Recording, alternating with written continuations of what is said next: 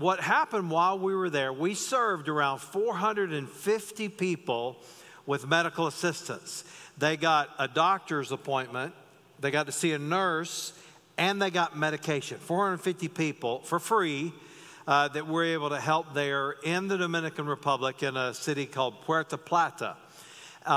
While we were there, our team preached in about 5 different churches. I was able to preach in a church on Saturday night that we had gone and helped this community. We had people coming in. And then I preached on Sunday morning as well. Now, our team did some amazing things. Let me just kind of look around. This is one of the churches where we were doing the service. That's me speaking in one of the churches there in Puerto Plata. This is another church in a rural community that we're serving people there medically. And here's my little buddy that I found while I was down there. Then Jose with another woman from our team and this woman there that we served. Jose actually got asked to preach while he was there. That was fantastic. This is another church that we're serving the people medically there. We got to speak to all the people that came in and share the gospel with them. And here's Kayla and Chandrika. They're working. And this man got Jose, and then Jose Rafael and his wife, who's a pediatrician. She served there as well. This is our bus driver. This is the team that... the whole team that was with us there. And you can see this is just one of the locations. There's a lot of medication there. I will say that Chandrika, and this is one of the churches we were in, but Chandrika and Kayla, Dominican Walmart. All right, I want you to see that. That is... these guys, they kind of took charge while we were down there, and they were awesome. They really, really were awesome. And so I'm going to ask Jose, if he will, to come to the stage. I know Kayla is serving back in our kids' ministry today. Is Chandrika here? Chandrika, would you come up too? All right. And so I know Kayla, and let me grab this mic here. But Kayla's serving back in the back. And what we're going to do... I'm going to ask them to give you a little bit of their perspective of what this trip meant. I'm going to start with Chandrika. And what you may not know about her, she's been coming to our church now for 17-18 years now. Is that right? And Chandrika's a nurse.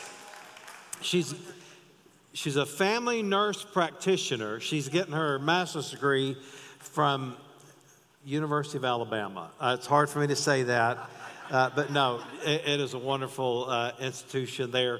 But here's what I'm going to say. I was so proud of you watching how you got involved and kind of took charge. I didn't know she was a take charge kind of person, but she just kind of took over, all right? And so this is the way it's going to be. Why don't you tell us, what did this trip mean to you, and do you recommend that people go on a trip like this? I do. I recommend that step outside of your environment. The community was very well impoverished, so it was an eye-opening experience. And just being grateful for just clean water. We didn't know this, but we couldn't drink the water at the place where we stayed. They told us not even to brush our teeth, or that we would regret it. That's all I'll say. It was something, wasn't it? Yeah. Good to serve. I've been wanting to serve in this community as well, but that was a great opportunity as well, so I'm grateful for that. Yeah, and so what would you do as far as challenging our people? Like, we want to do this again next year. Would you recommend people go on this? No, absolutely. It was good. It was good as far as my relationship with God. It made me think. Yeah. Rethink my relationship and my calling. Yeah. So when you got there, it did more for you than you expected. It did. Yes. And here's the interesting thing. When you went down there, you were going down there to help them, but this whole experience helped you. Absolutely. And absolutely. So, well, let's give Chandrika a hand. I'm so proud of her. And then Jose, this is so wonderful. On Saturday night, they were telling us who was going to preach. There were several preachers that were on this trip. And they were saying, you're going to speak in this church, and you're going to speak in this church, and this is going to be your interpreter. And Jose, who is fluent in Spanish, he actually lived in the Dominican Republic for 19 years, is that right? And Angela's from there. And so obviously he's very familiar. And Jose thought he was going to interpret for me. That's kind of what I thought was going to happen as well. But he's going around and he said, and Jose, you're going to preach in this church. And you saw that picture there a moment ago. And they started calling him Pastor Jose. All right, so, and, but Jose, tell us what that meant to you and how that made you feel. You were shocked when they asked you to preach. Yeah, I was like frightened. I'm like, I'm not a preacher. You know, I mean, I can speak in public. That doesn't bother me. I teach, have taught for a living, but not a big deal. But then he said, you're going to preach. And I'm like, oh my God. You know, in my mind is, well, it was pretty cool because at first I thought I was in a room with this guy. You know, I thought we were going to bunk together, but we didn't. They gave us rooms, separate rooms, which is great. And but I'm like, yeah, I'm going to be able to translate for Pastor Richie, and it's going to be really great. We're going to have a good time. You went to Genesis Church. Yes. Yeah. He was at Genesis Church, and I was at the. The pastor's name was Roberto Duran. For those of you that remember the boxer. That was not him, but his name is Roberto Duran.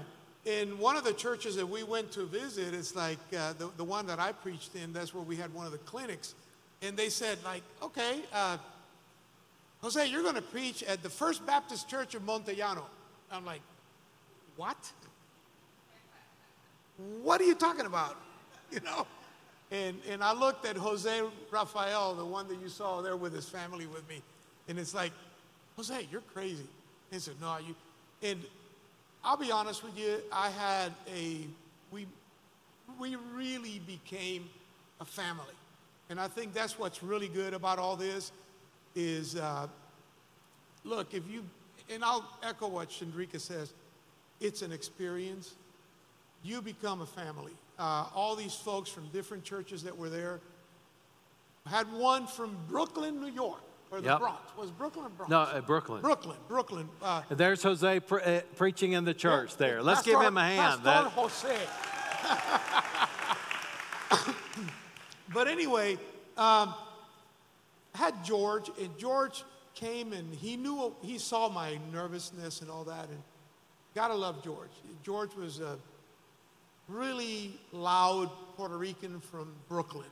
I'm like, oh my gosh, you know, we became so close. And we actually have stayed in touch. And that's the other thing. We have stayed in touch with all the people that went to this trip. And George said, he laid hands on me and he says, I know that you're not an ordained preacher. Let me ordain you right now. And he says, in the name of Jesus, I just declare that the Lord's going to give you the words that these people need to hear. I'm like, well, I got no choice now. You know, I receive it. And I'll tell you what. Chandrika, you remember our trip to the church? We were in a Nissan pickup truck, crew cab, in the back. And in the back, we had Francis, we had Kayla, we had Chandrika, and we had me in this little Nissan pickup truck. And I got a text from my wife, because I was telling her, I sent her a picture of us, and she said, it's Cheíta. And Cheíta is the local, what the Dominicans call the local transport. It's the buses that they fill like 30 or 40% over capacity, you know? And that's what she said, oh, you're in Cheíta. I said, no, I'm in a pickup truck, you know? So it was great. And I'll tell you what, and Richie, I'm just going to go ahead and tell him, because I know you wanted me to say this. Folks, they're going back. I'm going back. I don't know how it's going to happen. I will probably be soliciting funds this time because I can't afford to go to the Dominican Republic on these things all, you know, on my pocket all the time, especially now that I'm retired. See the long hair?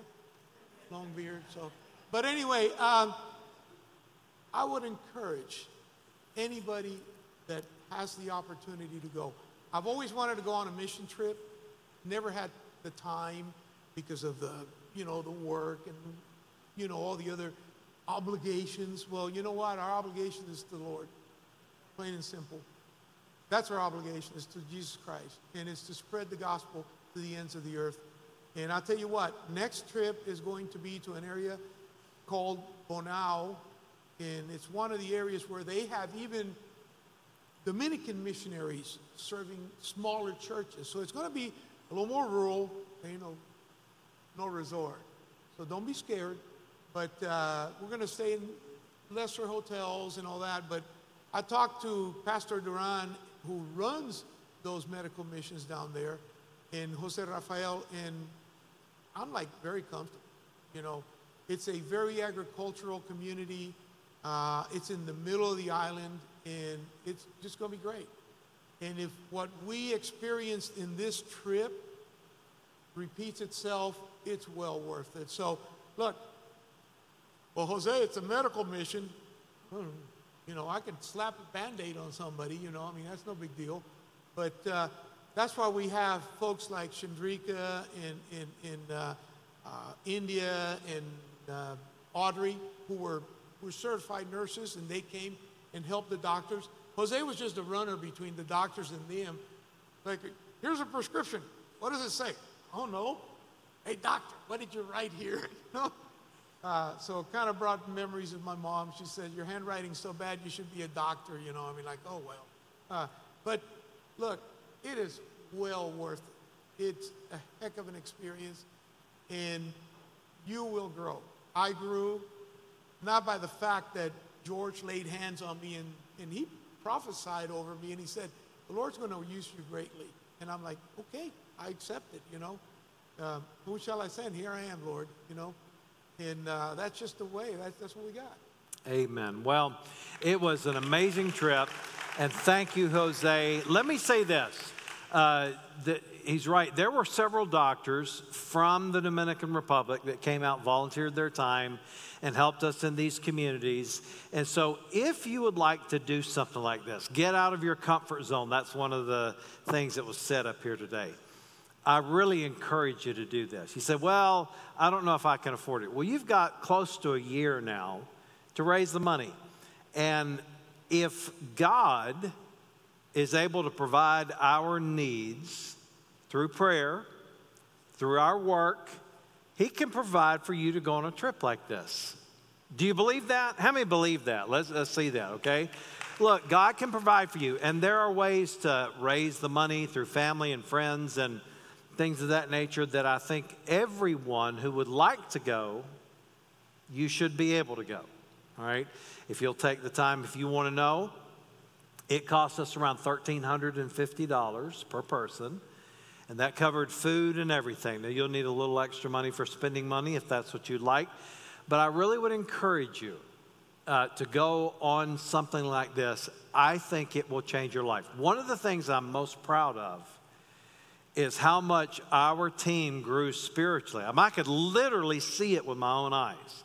I was so excited at what God was doing in their heart, and you can even see in their life, in their commitment, in what they're doing now, how God is working in their life and growing them. And that, to me, is worth all of it, okay? That is an exciting thing.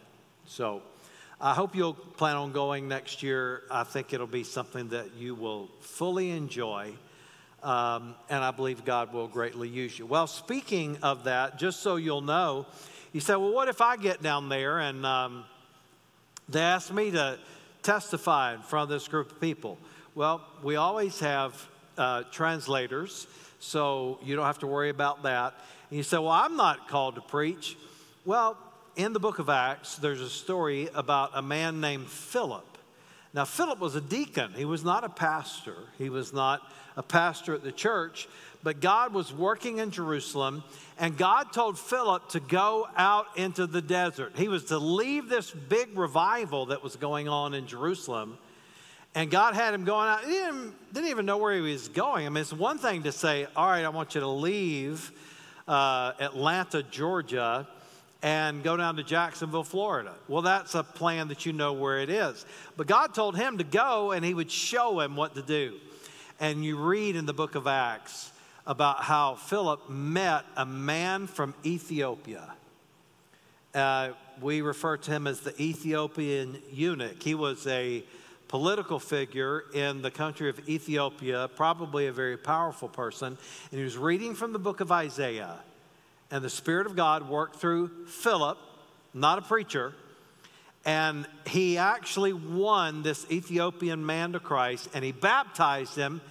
And biblical historians say that that man took the gospel to Ethiopia, and a nationwide revival of people being saved broke out, and the gospel permeated an entire country because of a man who was not a preacher, obeyed God. And so I can say with confidence, God can use you in ways that you can't even imagine if you're willing for him to use you. Just say, God, use me, and mean it, and God will use you. I'm confident of that.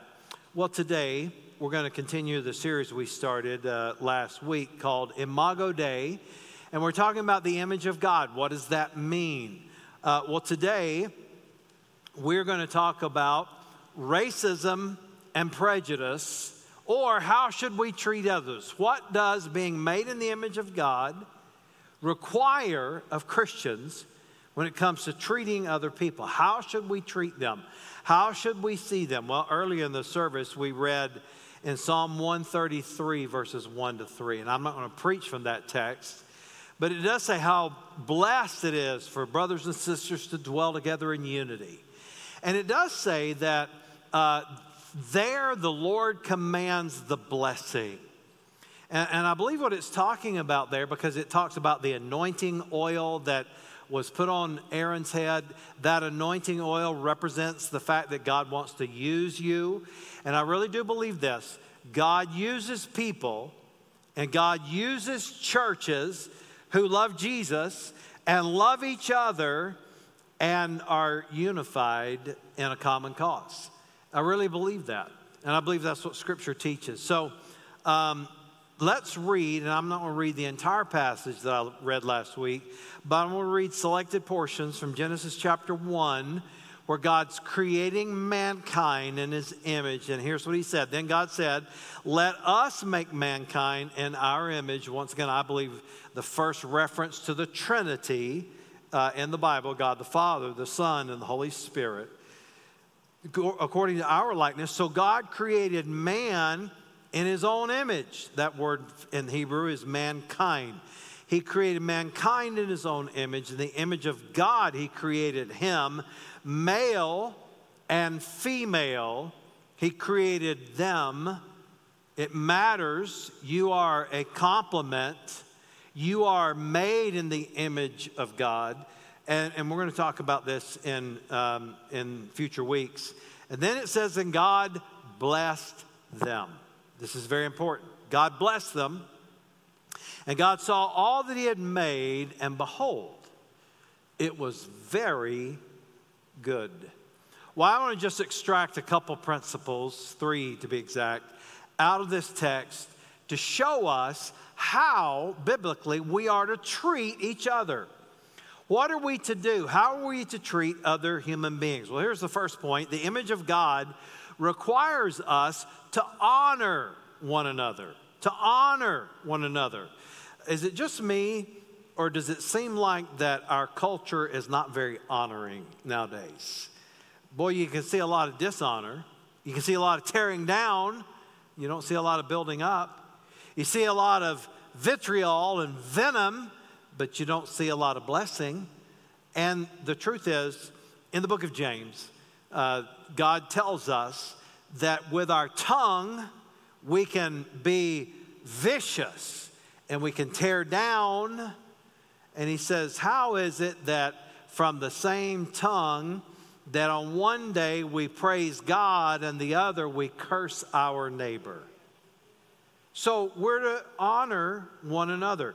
Every human life has great value. And human worth is not based on race, ethnicity, economic status, social standing, or physical attractiveness. Now, that's the way that the world looks at things. They look at the outward appearance, okay? And we often get really, really worried about the outward appearance, do we not? We get worried about those that we want to impress. We get worried about those that have a lot of money and we want to get them, maybe they'll let some of that rub off on us, right? But we are to honor one another. Honoring a person is not approval or acceptance of sin. Now, what do I mean by that? I believe we are to be honoring to everyone, even the people we disagree with. Even, listen, I'm going to get personal here. If you disagree with somebody politically, scripturally, we are to honor another person. And you don't have to agree with all their decisions. You don't have to support everything that they do. But even when it comes to people that are living a life that is diametrically opposed to how you believe and to what Scripture teaches, we are never to tear down, we are never to be dishonoring to another human being. Why is that? The truth is, every human ever made, ever born, was created in the image of God. You say, well, what about the really bad ones? Well, what about them? What about Hitler? Was he made in the image of God? Absolutely he was. Was he honoring to God? No. Did he deserve the place in history that he has? Of course he did, because he was an evil man, okay? But understand that because I'm made in the image of God, it means that I'm also a recipient of the grace of God. Now listen closely.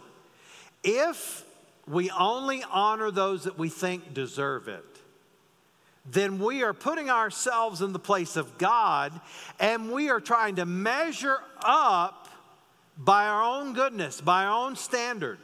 What we're saying is, I am not as bad as so-and-so. Therefore, I deserve honor. This person is not as bad as that other person, and therefore I can honor this person, but I'm not going to honor that person. Well, you don't have that option, because when you understand what the Bible teaches, all have sinned and fallen short of the glory of God. Is there a way for one person to be more wicked than the other? Of course there is, okay? Nobody's going to look at a person like Hitler and say, well, that he was on the same level as a 10-year-old child. Well, nobody's going to say that. But the truth is, all of us are born separated from God. But the Bible is very clear that because we're made in the image of God, that we are to be honoring. Jesus honored people with love, but he never approved of their sin. If you'll notice, Jesus at times was shocking in what he would say to people. Do you remember the story about the woman at the well? And he knew that she had a need. Did Jesus go in there and lambaste her for what she was doing? No, he did not. He told her.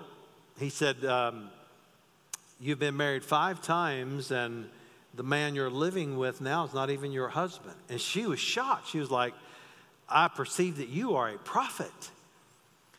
And the fact is, Jesus, he called attention to her sin, but he forgave her sin, and he pointed her to the living water. And that's what you and I are to do. It doesn't mean that we go around approving of sin, but it means that we honor people as human beings made in the image of God.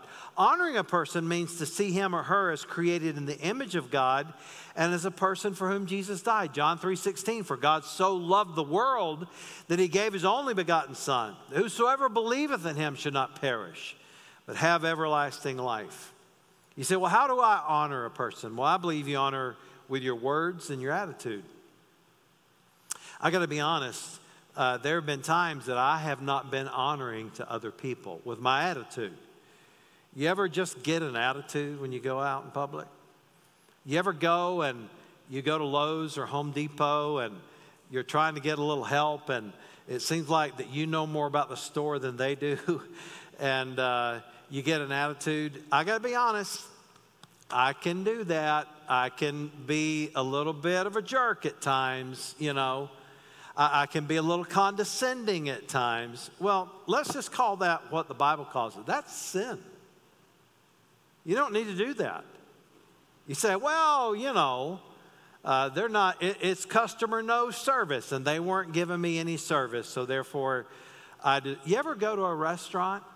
Well, I've been out with people that have done this, and you just lied into the waitress that is serving you because your meal wasn't fixed like a king would expect, you know. And the truth is, I've seen people do this, and let me just kind of go off on a tangent a little bit here. I know of people that have given a waiter or a waitress who make their living at what they do by serving people. I know one woman that left a 7-cent tip one time. Please do not let them know that you go to this church if you do that. You see, here's the point, and I'm not trying to drift here, but we honor with our words and our attitudes and our actions. When you go out, be honoring. Don't be condescending. These are people that Jesus died for. I think the only exception is when a person is an Alabama football fan. I do believe that God gives us special grace, and you can mock them, all right? So now, I'm not sure where that is in Scripture. Maybe I'm getting off a little bit. But we honor with our words and our attitude. We honor by sharing the gospel. Now, once again, if you're going to share the gospel, make sure that you're doing what you should do. Like I said, if you leave a 7-penny tip, don't leave a gospel tract and say, hey, you know, here's something for you to think about coming to our church. No, don't do that. But we share the gospel, and it honors people. Malachi 2:10, don't all of us have the same Father? Talking about God. Hasn't the same God created us? Why are we unfaithful to each other, and why do we dishonor the promise given to our ancestors? You know what the promise was? That through God's grace, He would provide a Savior for the world. That was His promise. Redemption. Salvation, making it a free gift for all of us. So God says that we need to honor one another. We need to share the gospel. Honoring a person means to reject racism and prejudice.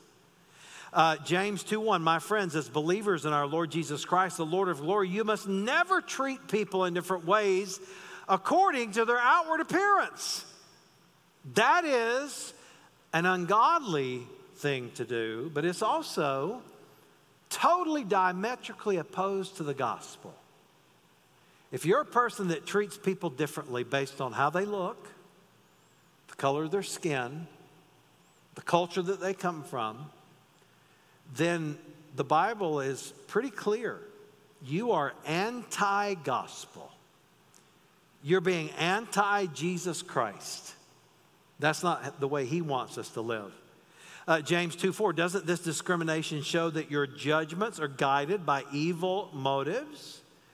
Acts 17:26, from one human being He created all races of people and made them live throughout the whole earth. He Himself fixed beforehand the exact times and the limits of the places where they would live. So God is the one that created us in His image. The beauty of it, if you study the Bible, you know that we all came from one father and one mother, Adam and Eve. And so technically, and I think literally, we're related. We're brothers and sisters, literally. We are brothers and sisters in Christ. And so God expects us to bring honor. And then here's the second thing. The image of God requires unity in the church. We just read from Psalm 133 about unity. Listen to Galatians 3:28. There's neither Jew nor Greek. There's neither slave nor free. There's neither male nor female, for you are all one in Christ Jesus. So when it comes to the church, not only must there be unity of purpose, there must be unity of people. There must be unity of our brothers and sisters in Christ, not based on the way we look, not based on the amount of money that we earn, not based on our outward appearance, because God says that heaven is going to be a little different than what some of us are used to. Listen to Revelation 5, 9, and 10. And they sang a new song, saying, "You are worthy to take the scroll and to open its seals, for you were slain and have redeemed us to God by your blood out of," listen, "every tribe and tongue and people and nation, and have made us kings and priests to our God, and we shall reign on the earth." If you don't like diversity in the church, you're not going to like heaven at all. Because according to that, there's going to be people from every tribe and race and nation and tongue. And that's a glorious thing. And you say, well, why did God make so many differences in human beings? Well, I don't know the answer to that, but I do know that he's a God who is very creative.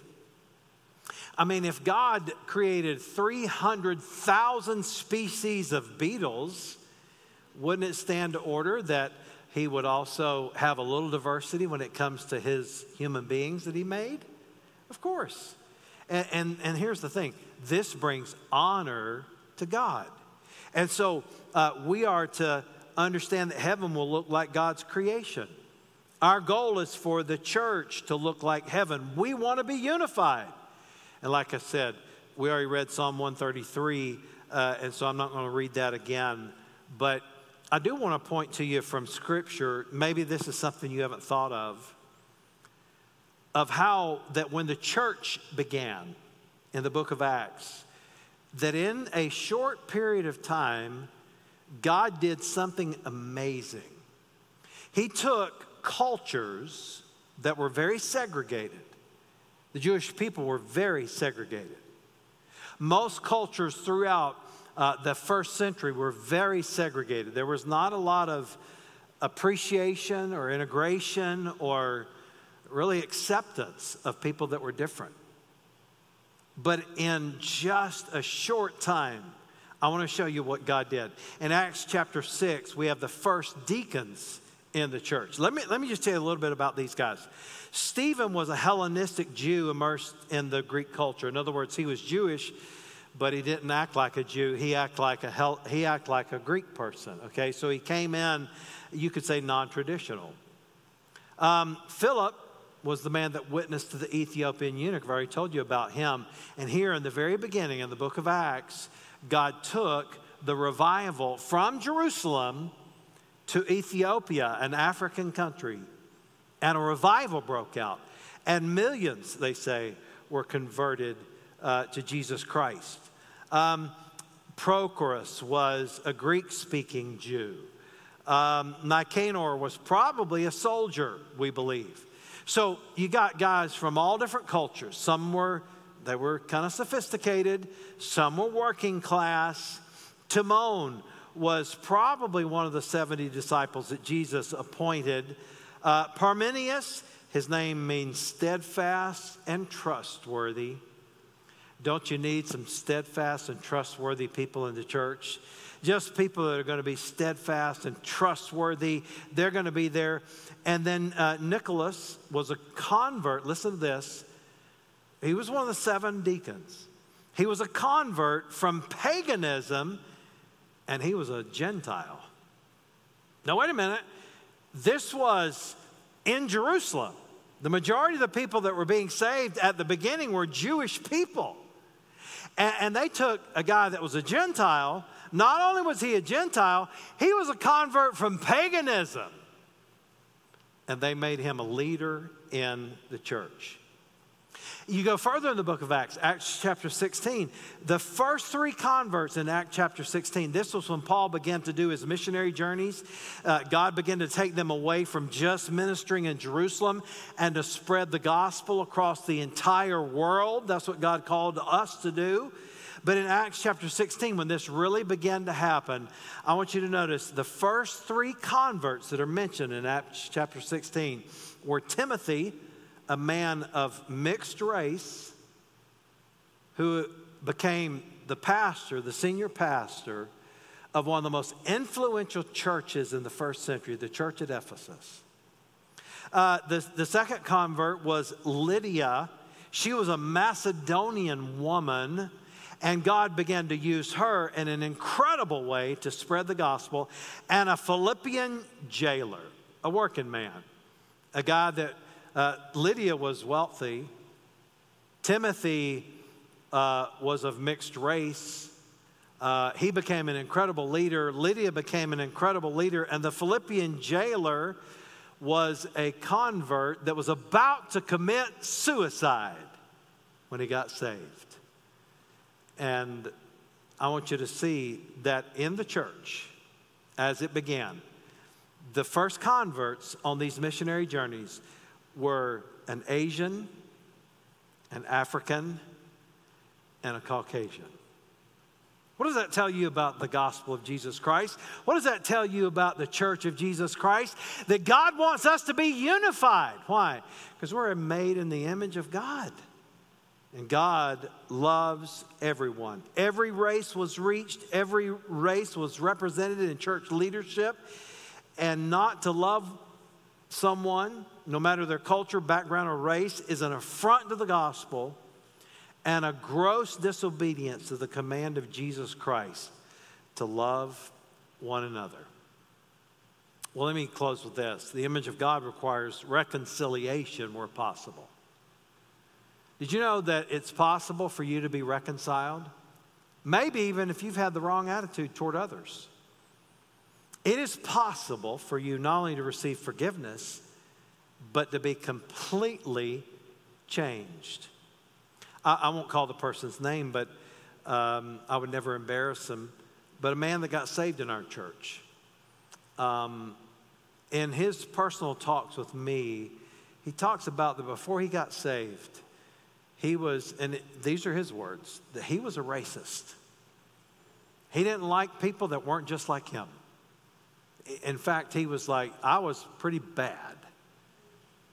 And God saved that man and redeemed him and forgave him. And today, I can just, and I won't tell you, he's no longer a member of our church, but I can just tell you this about him. That he is a proponent of what the Bible teaches, how we ought to love one another. And I've seen him do it. This was a man that used to hate people that didn't look exactly like him.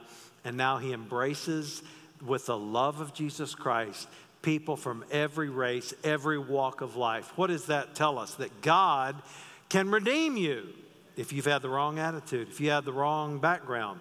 Listen to John 13:34. So now I'm giving you a new commandment. Love each other just as I have loved you.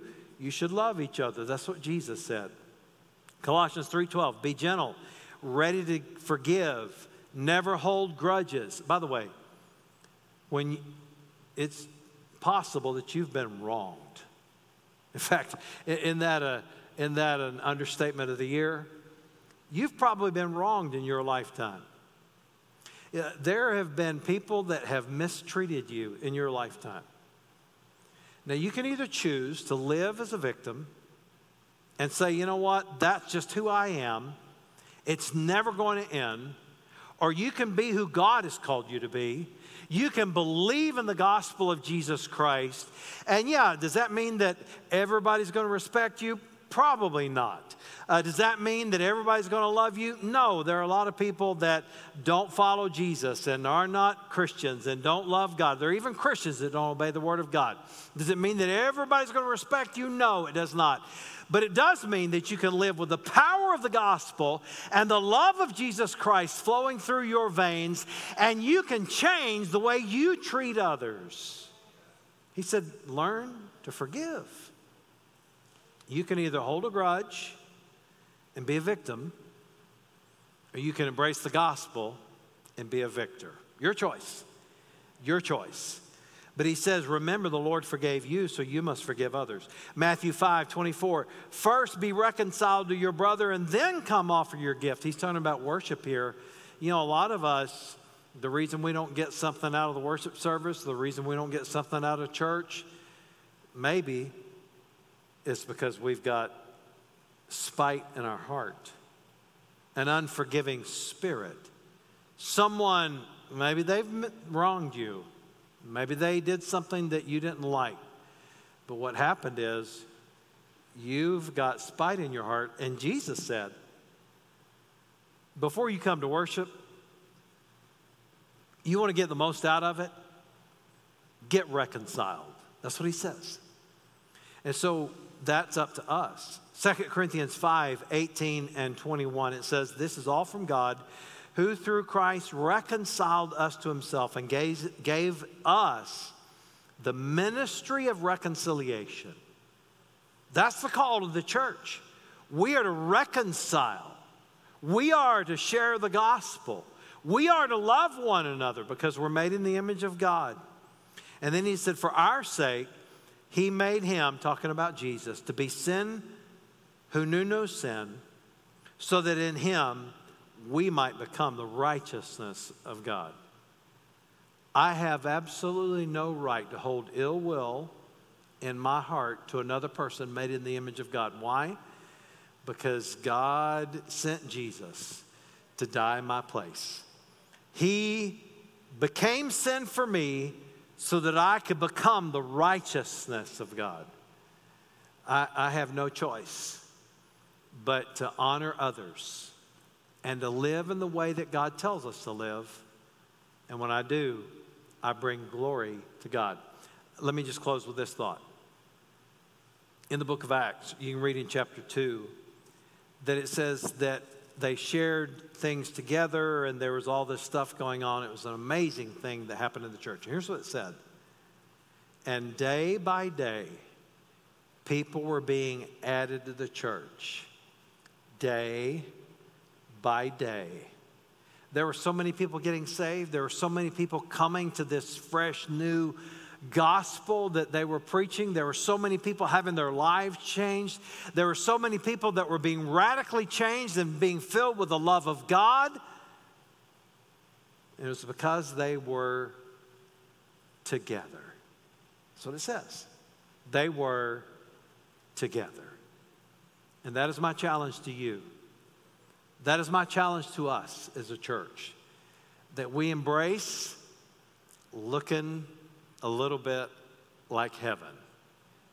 When we started this church, Bonnie and Neil are back here. They were original members. They were in our small group, our core group, when we started. One of the things that we said is that we want to look like heaven. That's what we prayed. And what we meant by that was that we would look like our community, that we would reach people from all races, that people that didn't go to church would be welcome to us, that we would live with open arms. That's why our mission statement is bringing people, wherever they are, into a growing relationship with Christ. We want to be a church of open arms, but we want to point people to Jesus, because it ain't about us, friend. It's about him. Amen. Can I get an amen, church? Well, here's my question to you. What is God saying to you? Did he spark a little something in your heart? Did the Holy Spirit whisper something into your ear? Maybe it was something that you need to correct in your life, something you need to repent of. Maybe you've been mistreating others.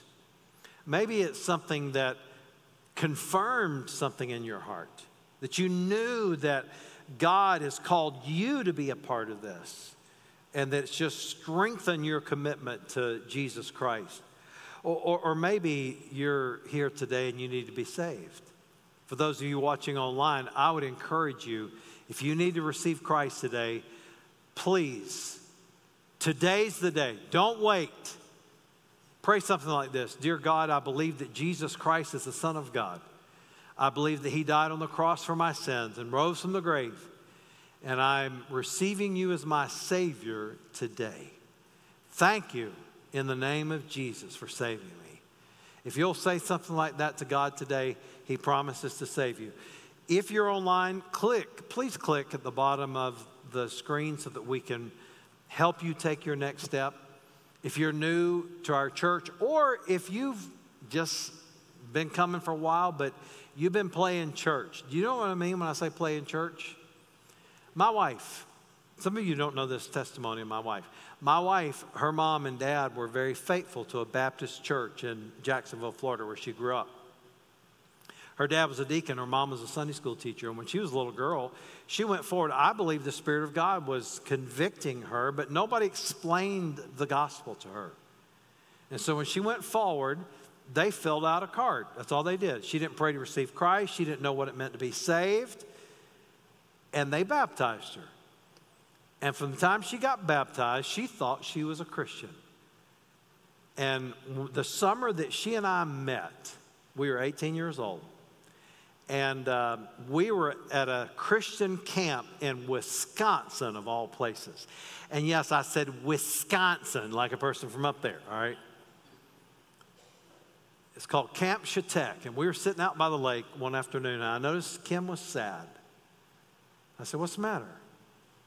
I'd not yet learned that there's not always a good answer to that question when you ask a woman that. But on this day, it was obvious. She said, "I don't think I'm saved." I said, "What?" Now, understand, she had played for a church and a choir from the time she was 15 years old. She traveled in a Christian singing group all across the nation telling people about Jesus. She wasn't even a Christian. And on that day, I was able to hold her hand by that lake, and she prayed and received Jesus Christ into her life. Now, what do I mean when I say play in church? Maybe that's your story. Maybe you've been in church all your life. Maybe you've been in it for a long time, and you know that maybe you've never truly been saved. And I don't say this kind of stuff often. I don't want people to doubt their salvation. But friend, I'd rather you pray to be saved twice and go to heaven than never to do it and go to hell. I promise you that. Okay? Now, I don't believe you need to be saved multiple times. I believe that once you're saved, you're always saved. Okay? But listen, maybe you're one of those people that have played church. And it's time to stop. It's time to start anew. It's time to start with Jesus. And so today, maybe you're in that group that needs to be saved. I encourage you to see our prayer team after the service. Our prayer team will be over here. And whatever you need prayer for, maybe you need to be saved. Maybe you need to have people pray for your health. Maybe you need healing. Maybe there's some grudge you're holding. Maybe there's something else going on. Maybe you have financial needs. Maybe you have family needs. Maybe you're having difficulty with your kids. It doesn't matter what it is. Our prayer team, these are people that I believe are filled with the Spirit of God. And they certainly have our blessing as a church. And I've talked with every one of these people, and I know them personally, and I believe they're there to pray for you. They're there to help you. So if you want to pray with them after the service, they'll be over here to my left, to your right on the way out. And they'll pray for you. So whatever your need is, I encourage you today to turn over to Jesus. And I believe that He will be there for you. Well, the good news is we're starting our small groups back this week. If your small group leader has contacted you and let you know when and where they're meeting and when they're going to start, I encourage you to be a part of that. If you're not a part of a small group, in fact, Kim and I are having our small group today after church. And we'll work around here for a little bit, and then we'll go home and have some delicious lunch, and we're going to meet with our small group. Not all of them are here today, but that's okay. We'll catch up next week. So whatever, if you're interested in being a part of a small group, you can let us know, and we'll try to get you connected. Take your next step. We had our next step class today. We had 2 people join the church today. Isn't that wonderful, church? Very excited about that. And we got others that are going to go through it and are ready to join the church, and so we're excited. Whatever your next step is, make sure you take it. Let's everyone stand together. I've rambled on enough. Let's pray. Lord, thank you for this day. Thank you for this church. I pray that you bless us today. Help us to follow you with all of our hearts. In Jesus' name I pray. Amen.